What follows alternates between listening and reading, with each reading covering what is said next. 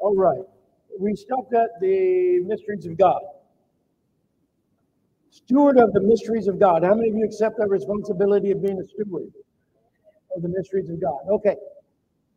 Concerning being a steward, I want to give you a quick principle that Jesus taught. And this has to do with the law of increase. That our, um, in the Ministers Network, I've been teaching on the law of increase. The law of increase says like this. It, first of all, the system of heaven works by principles and laws. The systems in heaven work by what? I'll write that down. The system in heaven works by principles and laws. And those principles and those laws are critical if you want to progress on purpose. It's when you want to be intentional. Um, Jesus was talking about the kingdom of heaven being like a man who found a, a treasure. He sold everything that he had to get that treasure. Everything that he had to buy the field, and he bought everything. It's kind of like he found some gold and he bought everything. He bought the whole field. But he didn't tell me. Right? So Jesus began to explain about the kingdom of heaven having manna, living word that God will give you daily. And while he was talking about it, he said something interesting. He never forgot it. Jesus was talking about his own words that he gave his disciples, and this is what he said, the law of increase. He said, whoever has, more shall be given. Whoever doesn't have, even what he has will be taken away. Wait, time out. That's how the kingdom works. It's a law. Jesus said, whoever has, and when he makes this statement, he's talking about the things that he had said already. He's talking about what he said. He's talking about revelatory ownership, right? So the question is, in the mysteries of God, as stewards of the mysteries of God, do I have what type of ownership? Revelatory ownership. So you can write that down with a question mark. Do I have revelatory ownership? That means what Jesus said, the things Jesus said, do I own them? Do, do I own that revelation? Can I command that revelation? Now, I thought it was interesting when Jesus says, more shall be given. But you have to prove that you have what he's already gave, right? So that tells me also he's inspecting to see if I was able to hold it. If I was able to keep hold of what he said. And someone said, well, where did you find that?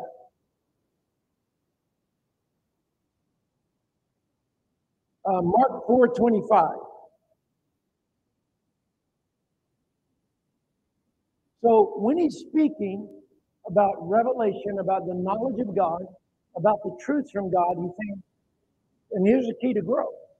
If you can prove that you can hold on to what I said last year, I'll add more to you this year.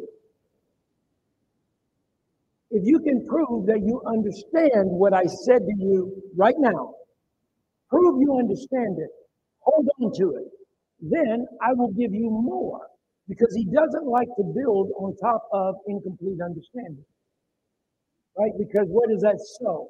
You build on top of incomplete understanding, what is that so? Confusion, right? Disorganization.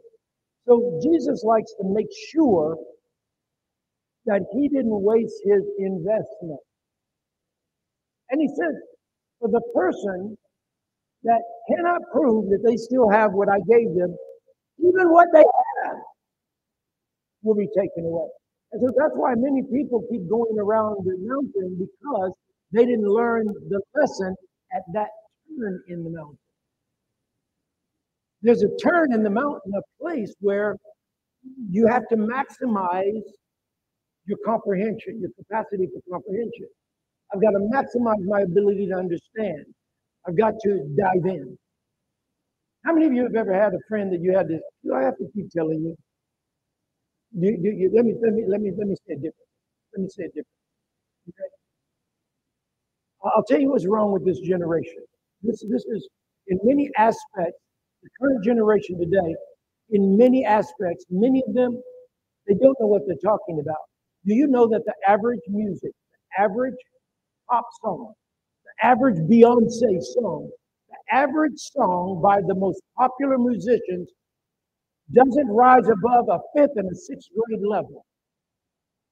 And that's why so many young people are so dumb. They're just dumb.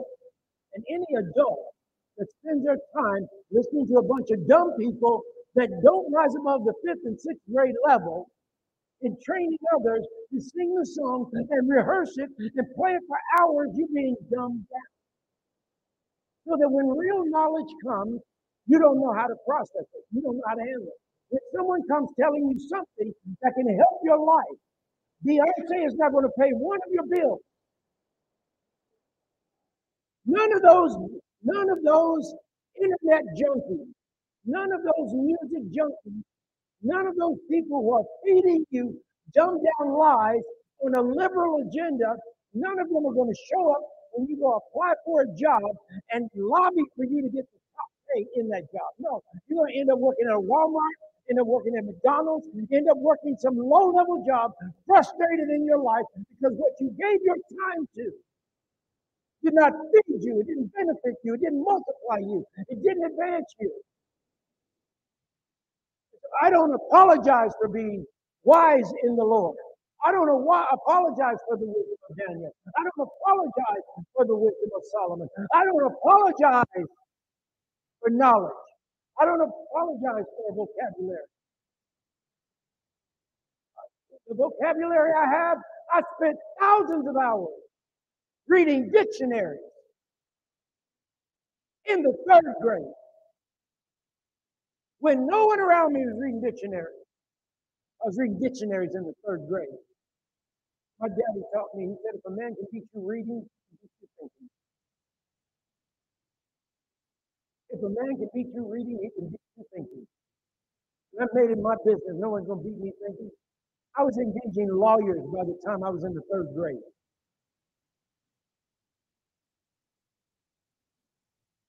God has been kind to me.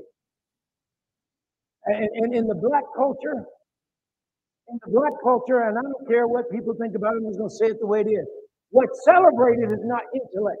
We celebrate if you can shoot a pigskin inflated with air through a metal rim ten feet in the air, and everybody goes, ah! And women will take half their clothes off and dance on the sideline because you can shoot a pigskin through the sky and play basketball. And then when you come over, everybody celebrates. Ooh, you walked in. While the kid in the same family who's in those books is being ridiculed and called, you want to be white, and you, you think you're white because you're in the books. In the black culture, we celebrate the person who can tell the best jokes. We celebrate the person who can keep everyone's engaged. We celebrate the class clown, whoever can come over and make everybody in the family laugh. It's upside down in the black community. What's last on our list? Education. Then we send our children to failing schools.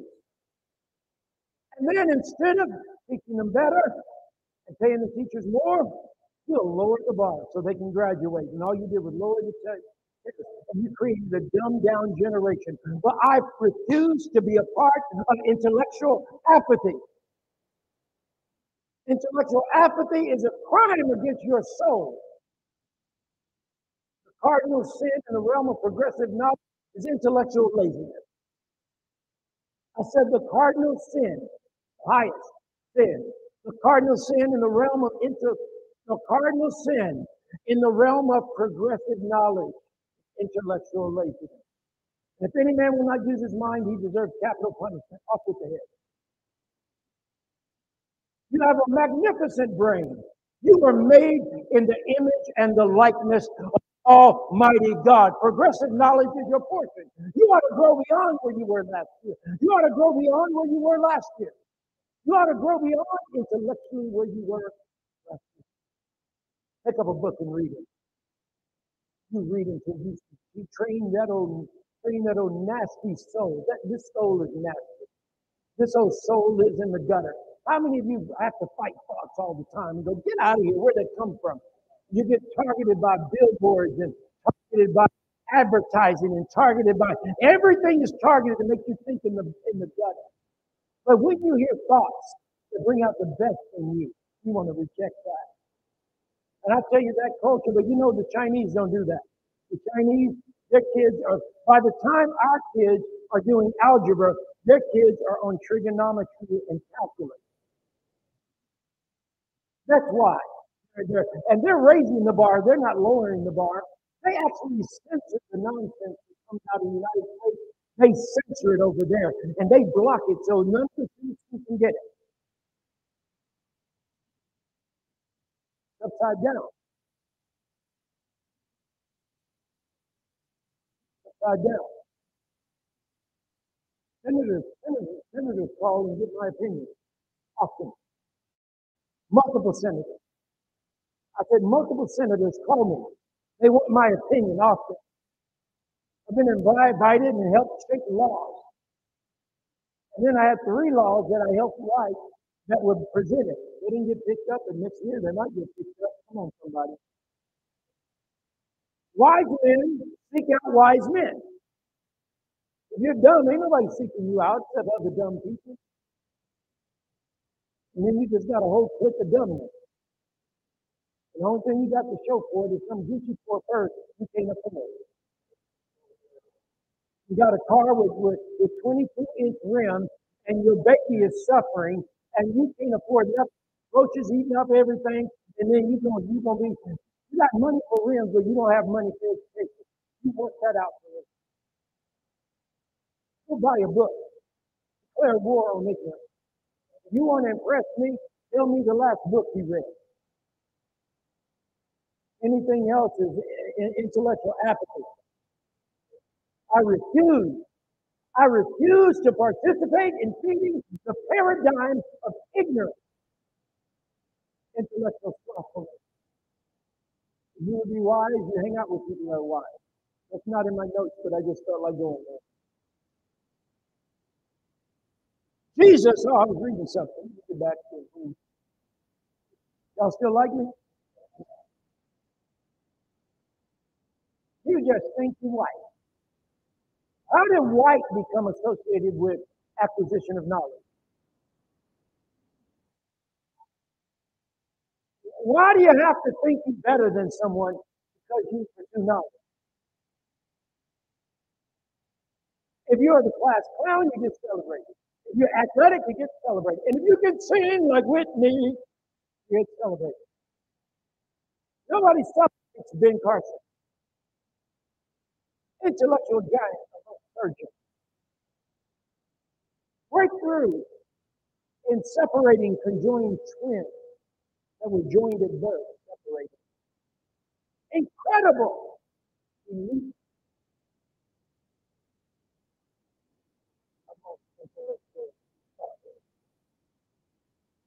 Don't you want to be a thought leader? How many thought leaders are in the house? How many thought leaders are in the house?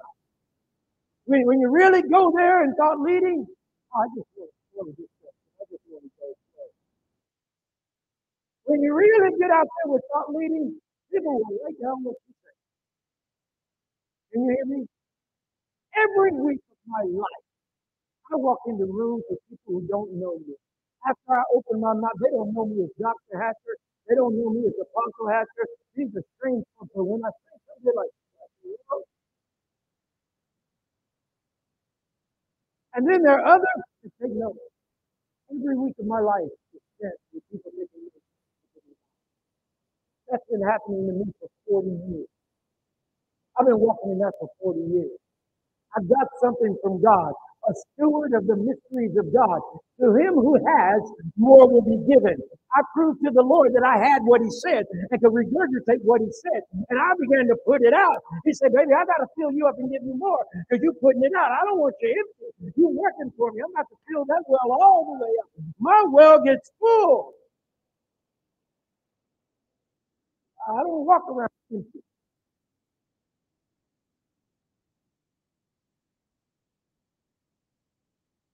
So who will? Now, just real quick, black people in half the United States, this is the only nation where half the white people are the blue, and half the other white people are the Confederate gray. Had a fight over freedom of black people. And then you get some woke uh, professor go, no, nah, it was about economics, it was about economics. No, there were people who died. I'm not sending my sons to die in some crazy war just for economics. They believed in something.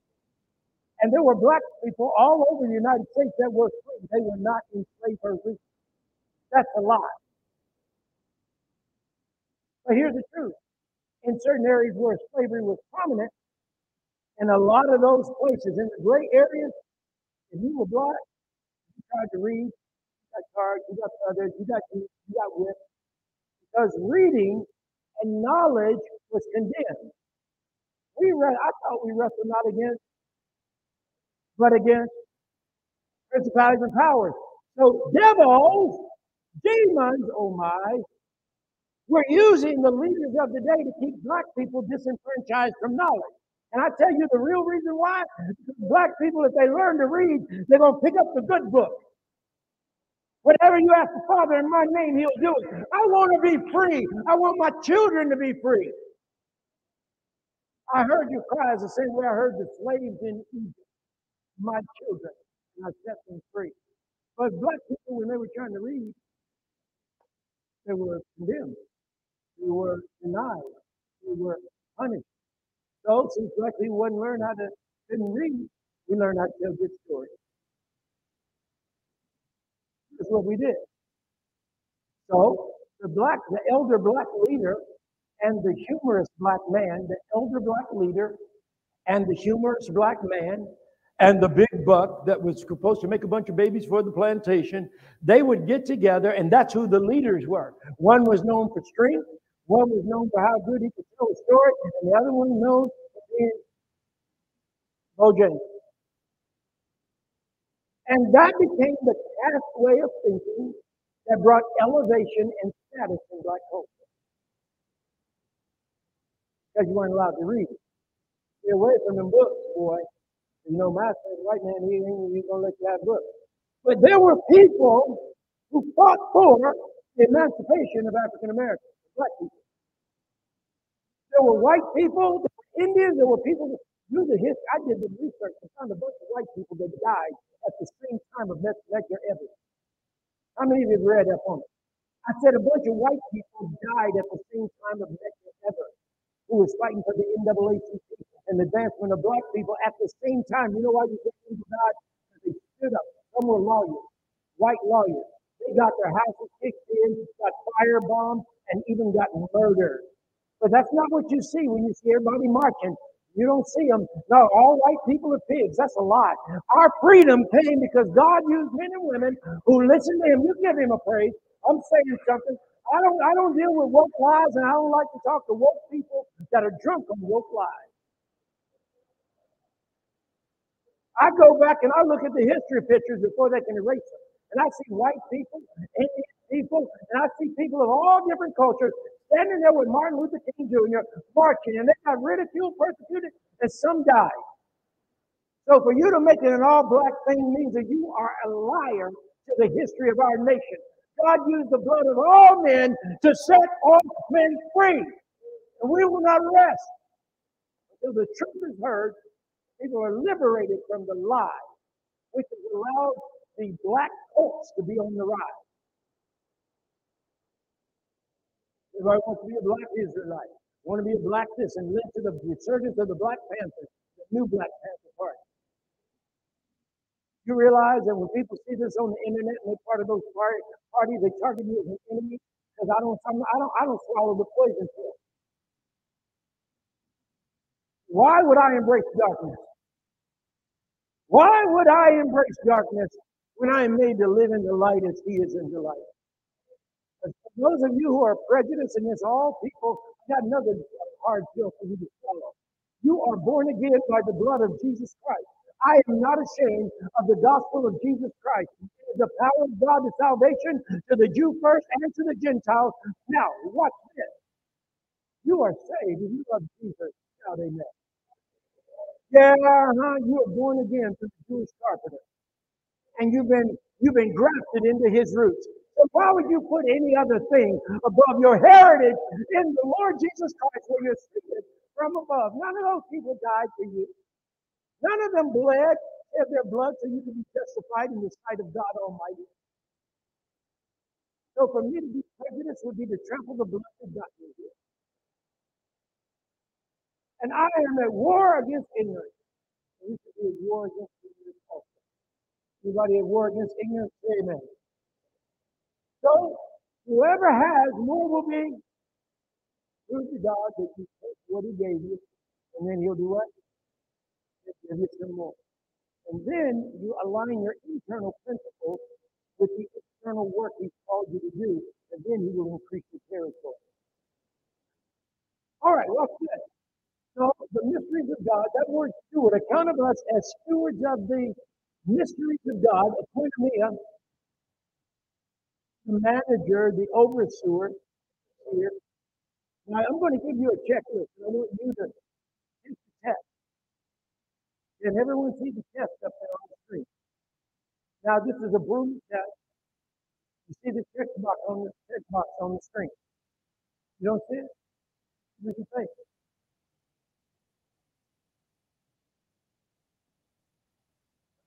All right. God is trusting you to make the right decisions, the wise and right decisions.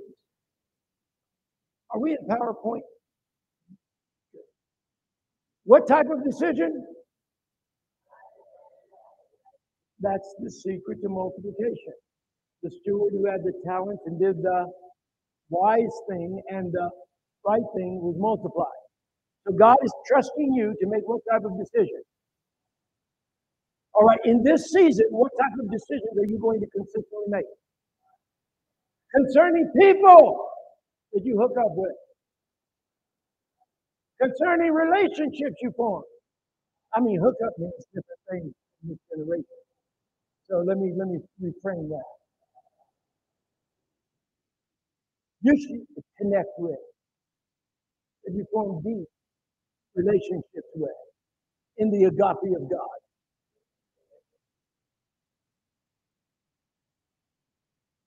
All right, so the office of stewardship, gospel mysteries is one. How are you doing at stewarding?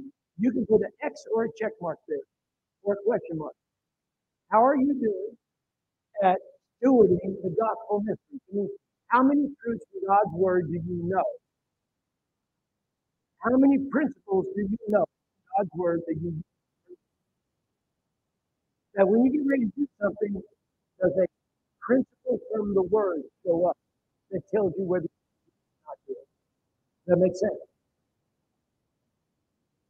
How the gospel mystery, how many do you share with others during the week that you don't know? Talents. What talents do you have?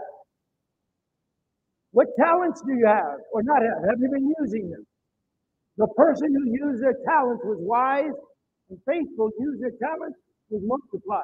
He gave that person five more talents beyond the talents they had. That's called increase. All right, then there's gifts. Gifts of the Spirit.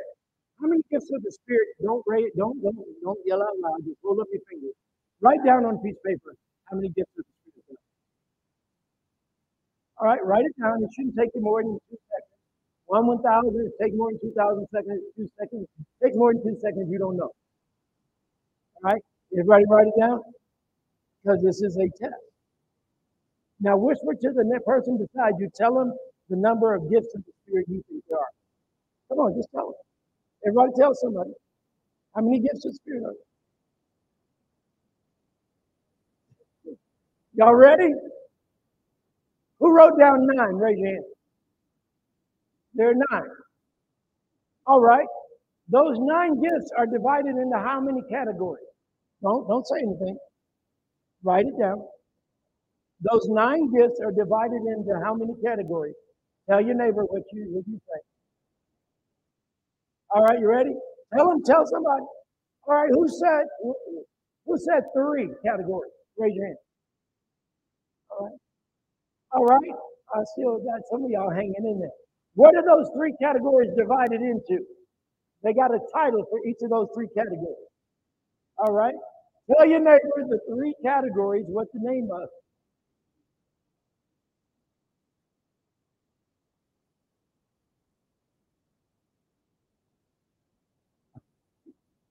I better quit. All right. How many of you said, how many of you, are you still working on it? All right, who said mind gifts? Nobody? Mind gifts. Mind gifts are revelation gifts, a word of wisdom. That's where God works with your mind. Out of that gift, he has to speak to you, and you have to understand what he said. And then you have the choice to communicate what he said, right? That's a mind gift. Word of wisdom, word of knowledge, gift of prophecy. Then you have, who said vocal gifts? Two. Who said power gifts? Just one. You did good. Give yourself a hand. You did real good. Boy, they're holding out on me right now. I'm like, man, I'm going to go buy some class. Rod Parsons Church.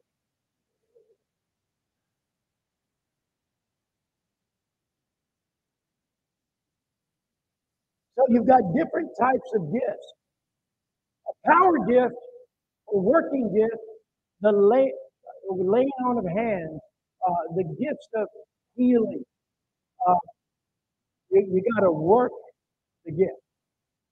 Vocal gift, inspiration gift. Vocal means a gift of prophecy, speaking in tongues and interpretation. These are things you have to say. Some things you think, some things you say, some things you do. The gift of faith. You got different categories of the gift. Now, how do I know which talent I have?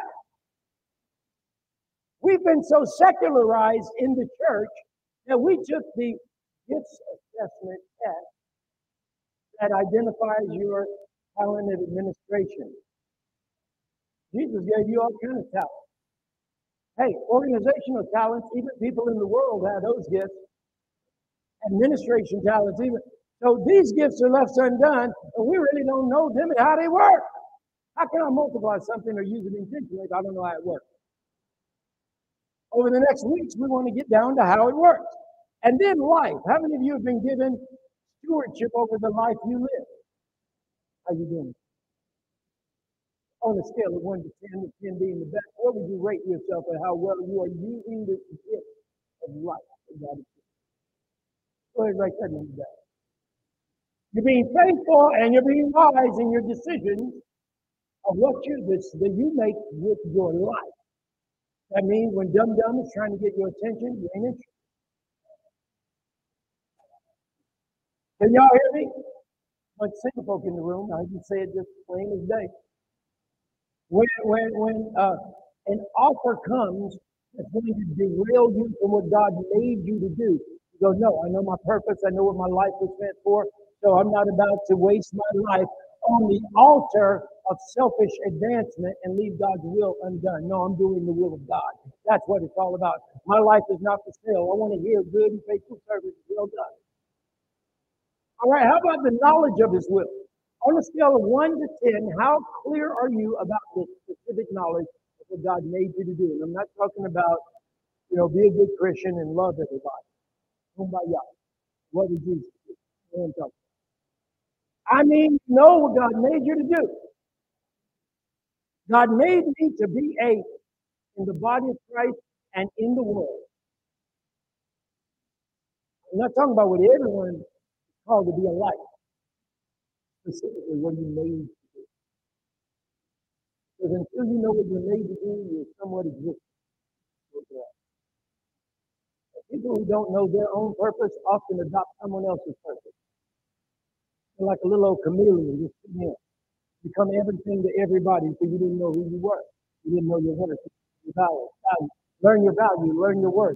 get the knowledge of his will. I can't do that because I know God's will for me. Knowledge of God's will will cause you to say no to something and yes to other things, and yes to other things and no to something because I know his will. Well, the direction you go is not for me. I know what you're trying to give me, but that ain't for me. That might be that ain't for me. I know the knowledge of his will. And I've learned that God usually speaks when I'm ready to obey. How many of you want to hear from God more? Then what do you need to be ready to do? Tell your neighbor, obey. Now look him in the eyes and say, you, obey. Here, you didn't have nobody. You, obey. God usually speaks and gives knowledge of his will when we're ready to obey.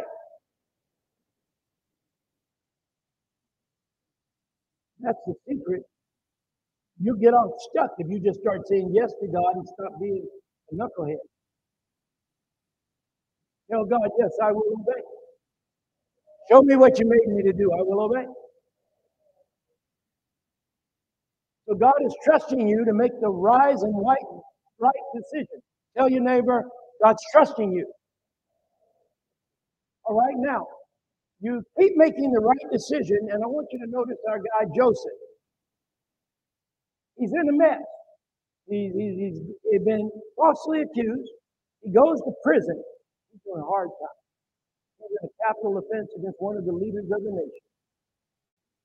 Now he's doing a hard time for attempted rape. It's from that place that God promotes him. He is a slave sold out by his family, and he did not understand his revelatory capacity.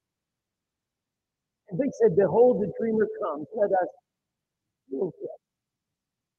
Slay him, and then what will happen to his dreamer?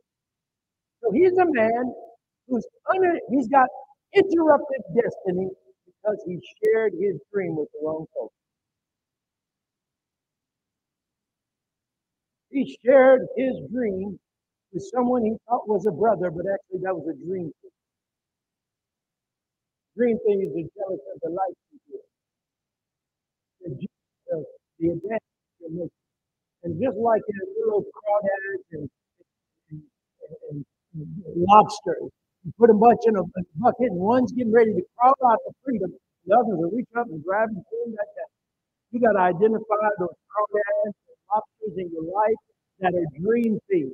They will represent delay, denial, and derailment.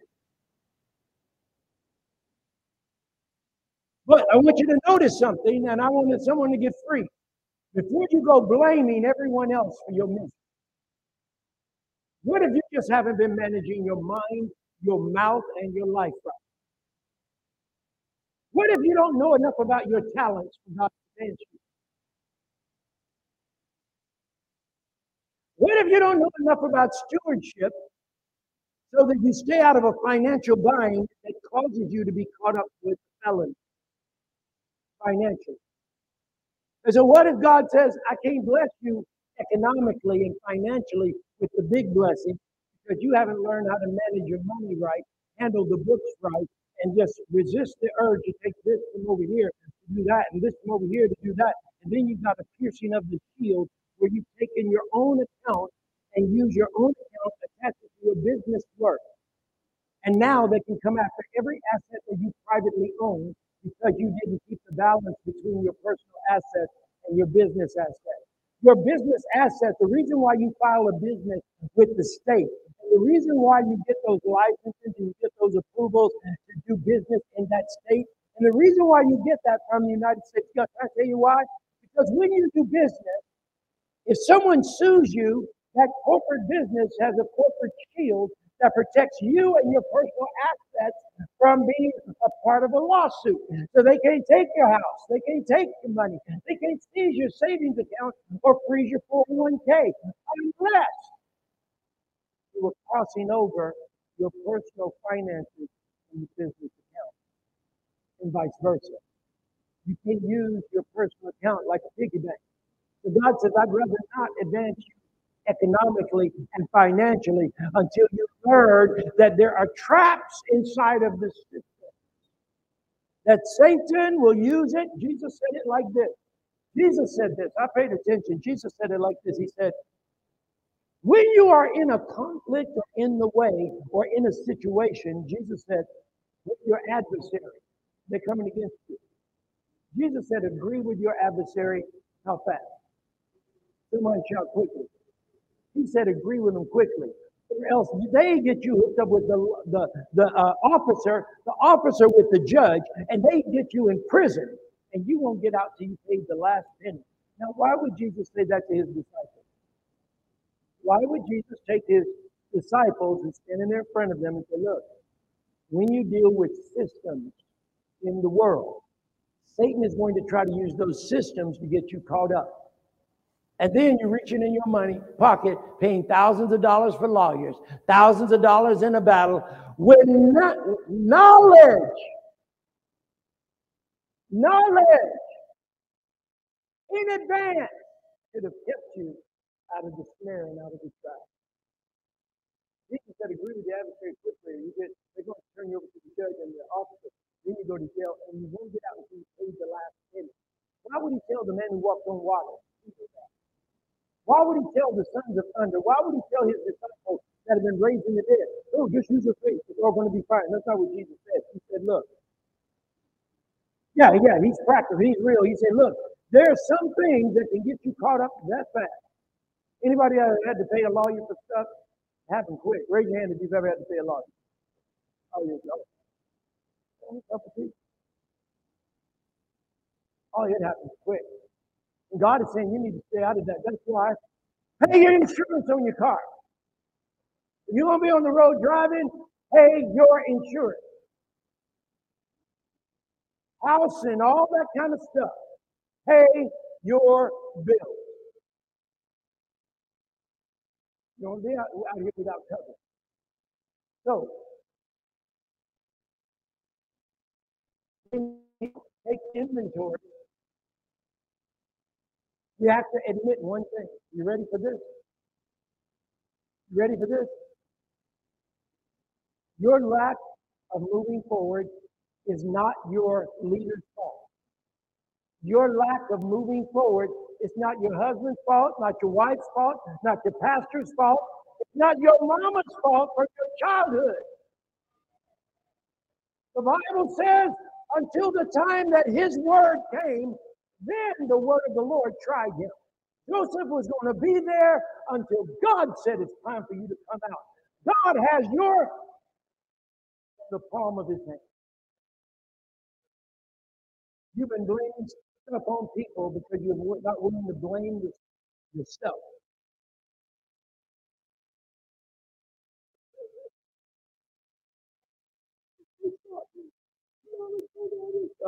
When I get ready for you to come out, who can stop me? I thought I was stopped. God already proved that when I get ready to break Pharaoh down, I break Pharaoh down in a heartbeat. Come on, I'm in control of the sun, the moon, the star. I'm in. Listen, how can a plague roll through Egypt and target and take out only the firstborn? But everyone who had the blood of the lamb over there was untouched. Come on, somebody. When God's ready for you to come out, not a devil in hell can stop it. Why would you give Pharaoh, your adversary, the power of God in your life? Stop me. God is like, I'm on the other side of your word.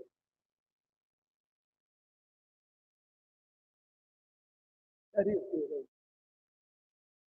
So when your promised word meets the time of fulfillment, nobody can stop it. When ultimate destiny, destiny for your life meets the appointed time, when the time comes, you will be ready and in position or not. You're either ready and in position or you'll be not ready.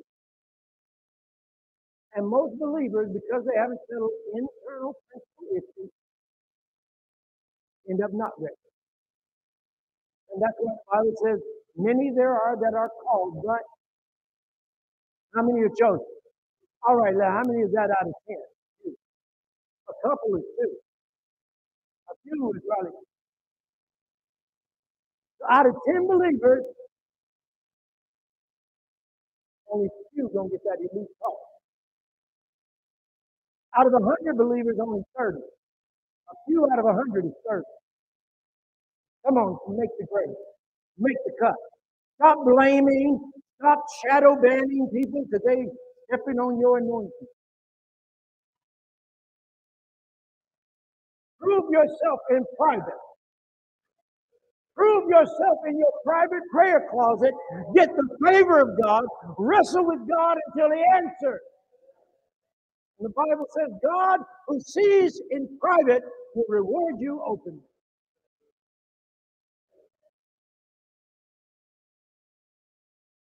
You can tell I don't like excuses.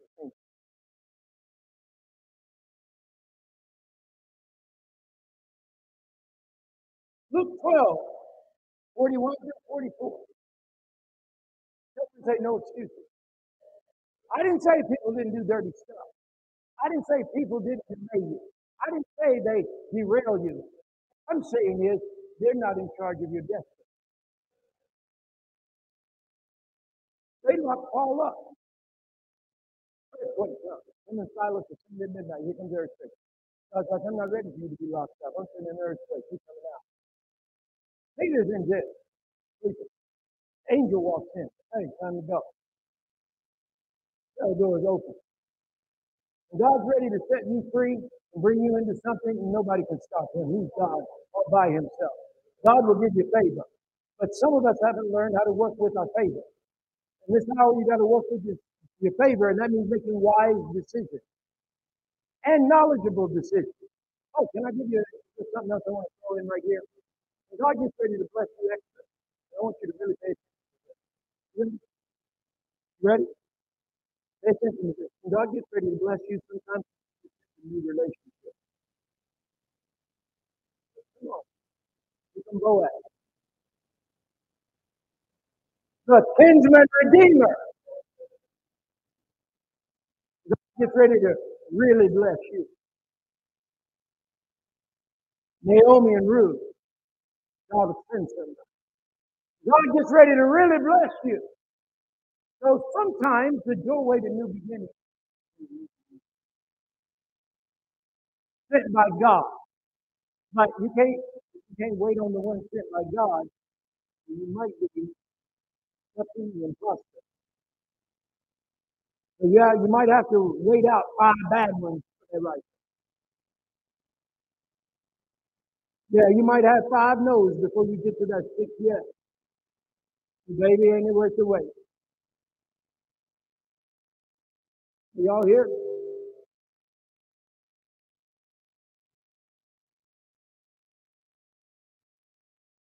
Well, what did I say? The, the doorway to the new sometimes is by a new, right?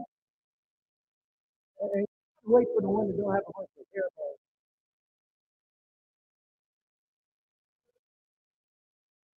You know, some people are messy. Oh, you ain't the one. That's it. I know you five days and you already bought something. Oh, messy. Uh -uh. No, I ain't getting with you. I have to I have to carry a binky around all the time. You are emotionally immature, emotionally adolescent. You are psychologically crippled, and I'm not the one. Your mama should have raised you. It's not my job.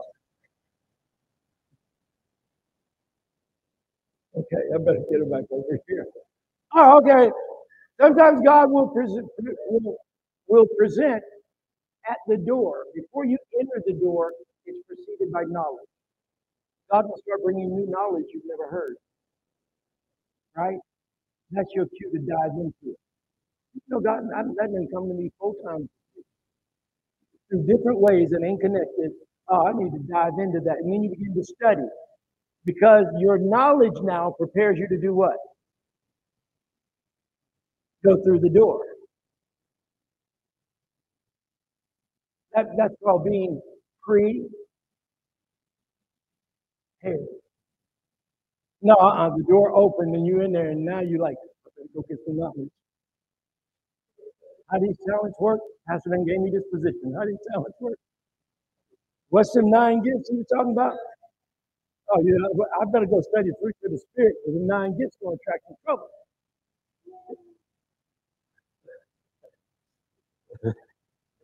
All right, Peter said to him, Lord, speak this parable to us or to us all.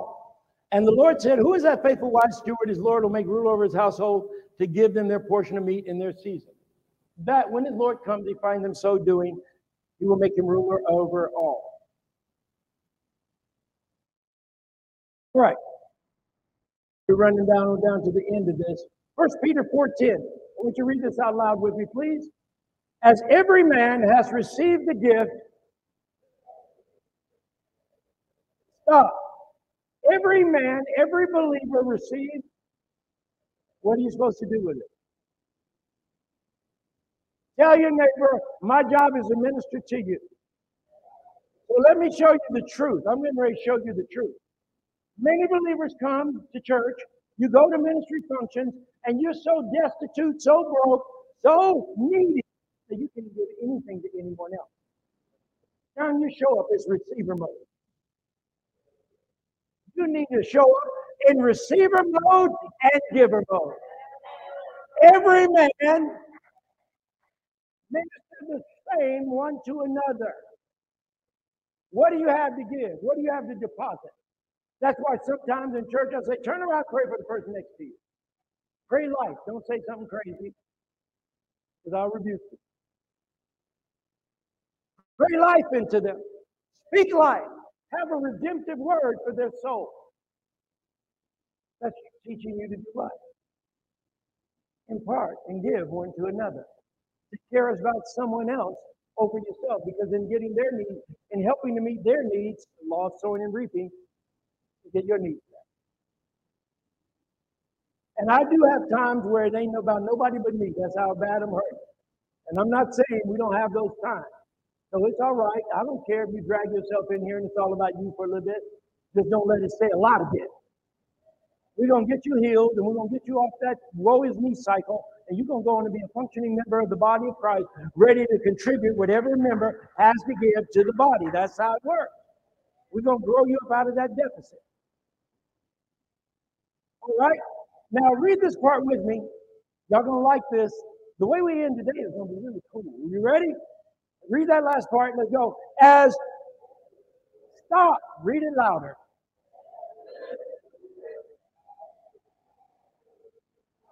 All right, that word good is kalos in the Greek. You might say kalos in the Greek. All right, so if you're a good steward, by default, that means it's possible to be a. Over all those things I put up with the checklist, but now I'm giving you a checklist to see whether you're being a, right? The good steward, that word steward is economos. We've been looking at that word economos. It means steward. That word manifold is, manifold is the Greek word poikilos. Somebody say poikilos. I don't know why I want to tell a joke about that, but okay. All right, poikilos. And the word there, grace, is charis, from which we get charisma, charisma, anointed. It also can translate out the grace of God. As good stewards of the manifold, apparent, present grace of God. So you notice why every, how everyone is ministering one to another, ministering the same one to another, and when they're ministering to each other, what are they being? Of the manifold grace field. Manifold grace of God. So this is how it would read. This, when you rightly use, when you rightly use the gifts entrusted to you by Jesus for the good of his brethren, you belong to the God-created class. You know, they say first class, second class, right? Preferred class, right? You rightly belong to the God-created class of Eloi, okonimai, pokalis, charitos, theo. Woo, baby. Now, what does that mean? Good stewards of the mysteries of God. How many of us want to be a good steward of the grace of God and the mysteries of God? So coming into that season where God blesses you and increases you, he's going to do it by principle because you are a good steward. Tell your neighbor, be a good steward.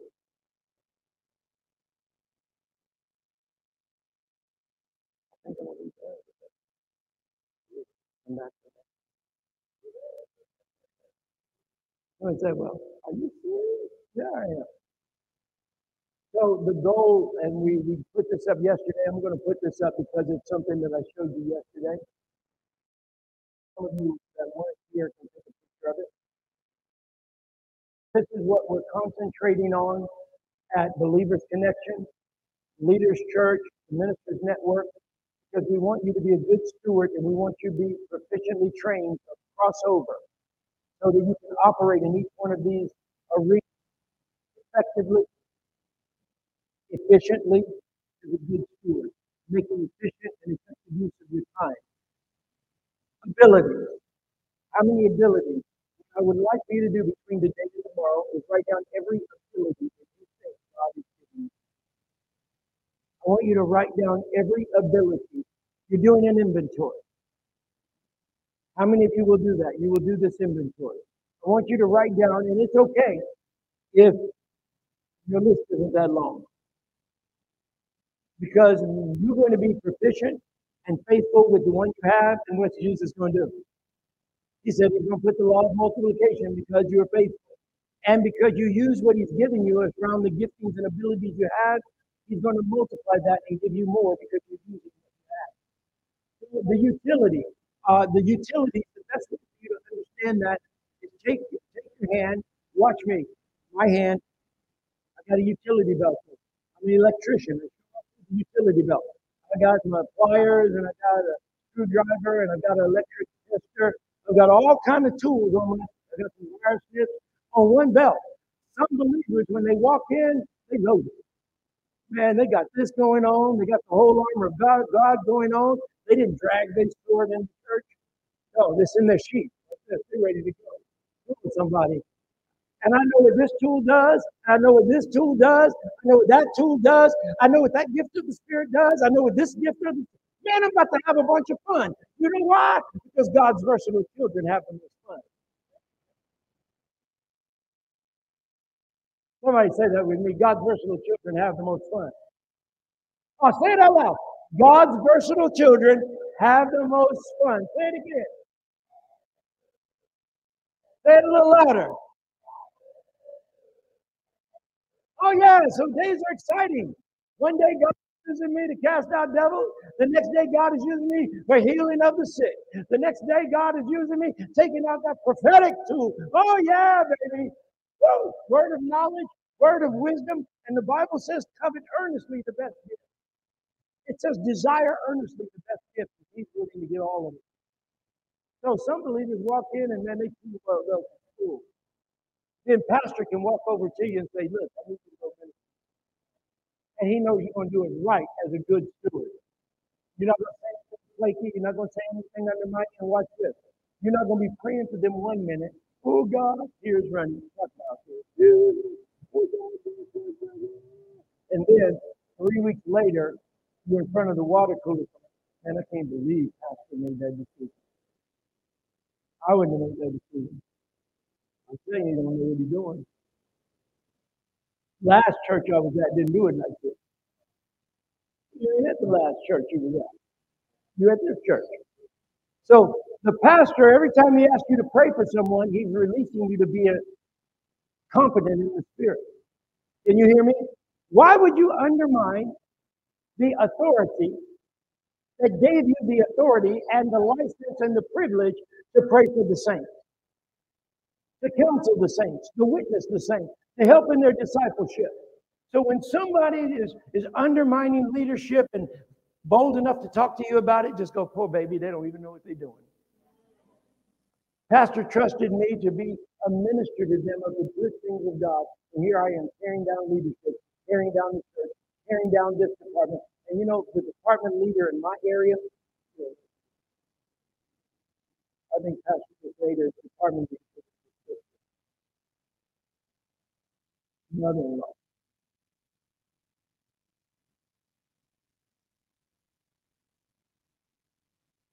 Yeah, but then sister ain't watching her behavior and how she responds to people. And so you can't feed the bitterness that you're trying to uproot. You got to stay an example of the believers in conduct, no matter how. That's one of the principles of leadership. Even if they act ugly towards me, Pastor God, I'd be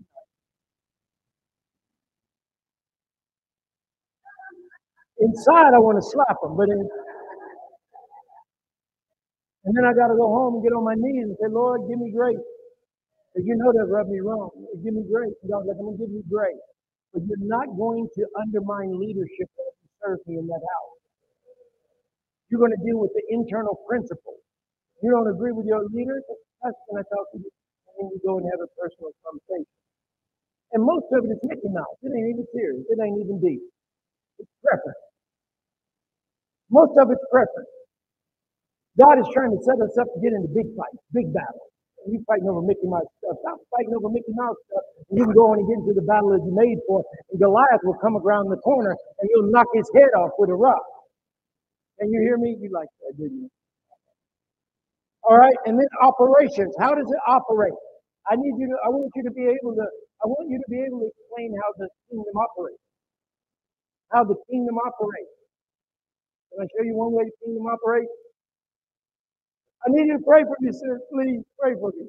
Because I just, my head hurt all the time and I don't feel good. Just pray for me. The devil's attacking my head. He's attacking my head. Pray for me. And she started praying. Well, what if a word of knowledge comes and says, uh, he says, how many, how much coffee do you drink? I go, what do you mean? I just told you to pray for a devil. So I can get physical healing. She said, I said, well, two parts a day. She's like, it ain't a devil. It ain't a devil. Uh, I, like, caffeine, I mean, knock you drink. I mean, monster drinks you drink. Right? What's your sugar intake? Now you have the devil at the doctor's talking about the devil attacking you. No, it was that exercise, the pie attacking you. You got attacked by a piece of peach cobbler. That was the issue. Systems, how they work. Somebody say systems. God wants you to understand your biology. It wasn't the devil that cost you your job. It was you being late to work. Because you stayed up too late watching YouTube. It's not about the devil. You say the devil made me do it. No, the devil didn't make you do that. You've been doing that a long time. That, that, that devil's sitting over there with a bag of popcorn watching the show. You're on autopilot. So when you understand how systems work, you don't undermine your own ability. You want to learn to work with the systems, right? So learn how the systems operate, not only civil systems, biologic systems, you want to learn how spiritual systems work, right? Spiritual systems. And then mantles. You want to be careful with that mantle thing because God's serious about it. I'm not going to even spend no time there. So the final slide is here. Oh, I will say something. You got to know how to handle with certain people. Have you ever had a child come and tell you, start getting all huffy with you? So wait a minute. I don't know who you think you are. I'm your mama. I'm your daddy. How many of you have ever had to say that? Right? Put something in check. Oh, no, uh-uh, I'm not your girlfriend now. Right back before we was married, that was all. No, I'm your wife. I'm your husband. All right? You're like, oh no, some so uh-uh, you don't get to just go and not say where you're going. You got to, yeah, yeah, that's a system. And that's hard as a woman, ain't it? You got to submit to the Old Testament according to the Bible. I love the whole Bible, but there's one verse, wives, submit to your husband. I got problems with that verse, wives, submit to your husband. Who are you going to put that to? Somebody submitting. Well, there's another verse in the Bible that says, submit one to another in the fear of God. Come on, somebody, that's in there too. But when you learn the systems, you can stay clear of the rock. Stay clear of the trouble. So when you talk about mantles, sometimes you got to know when mama is talking, daddy is talking. And, and, and I got to want to talk to the family about it. It's tough when your pastor is your, your brother.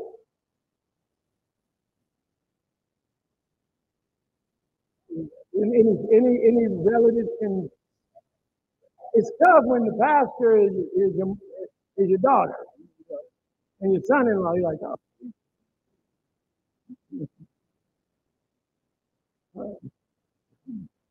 Tell him I said that. You're not in here. He ain't there right now. So that's tough.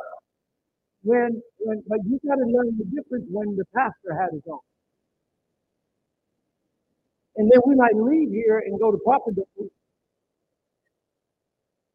and he got on the brother hat. But the right subject come up and he just shifts and you didn't realize it.